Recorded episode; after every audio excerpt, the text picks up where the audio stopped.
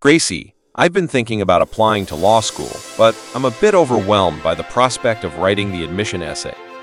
Brian, you're not alone in feeling that way. Crafting the perfect law school admission essay is crucial, and it's a common concern for many applicants. Absolutely. I mean, the essay is our chance to stand out, right? You're spot on, Brian. It's the opportunity to show the admissions committee what makes us unique beyond just our academic scores. So, what's the first step in nailing this essay? Well, Brian, it starts with research.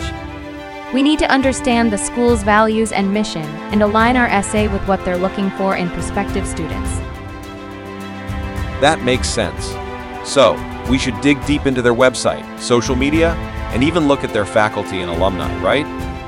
Absolutely, Brian. The more we know about the school, the better we can tailor our essay to fit their expectations. Got it. What's next? Planning our essay is crucial. We should create a clear outline with detailed headings, ensuring our arguments flow logically. Right. So, organization is key. Exactly, Brian.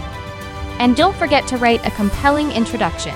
It's the first impression we make. So, we should state our thesis clearly, capture their attention, and provide some background information. You've got it. And a touch of personality can go a long way in engaging the reader. Excellent advice. Now, when it comes to developing our main points, what should we keep in mind? Well, Brian, we need to present our arguments clearly and use examples and evidence to support them.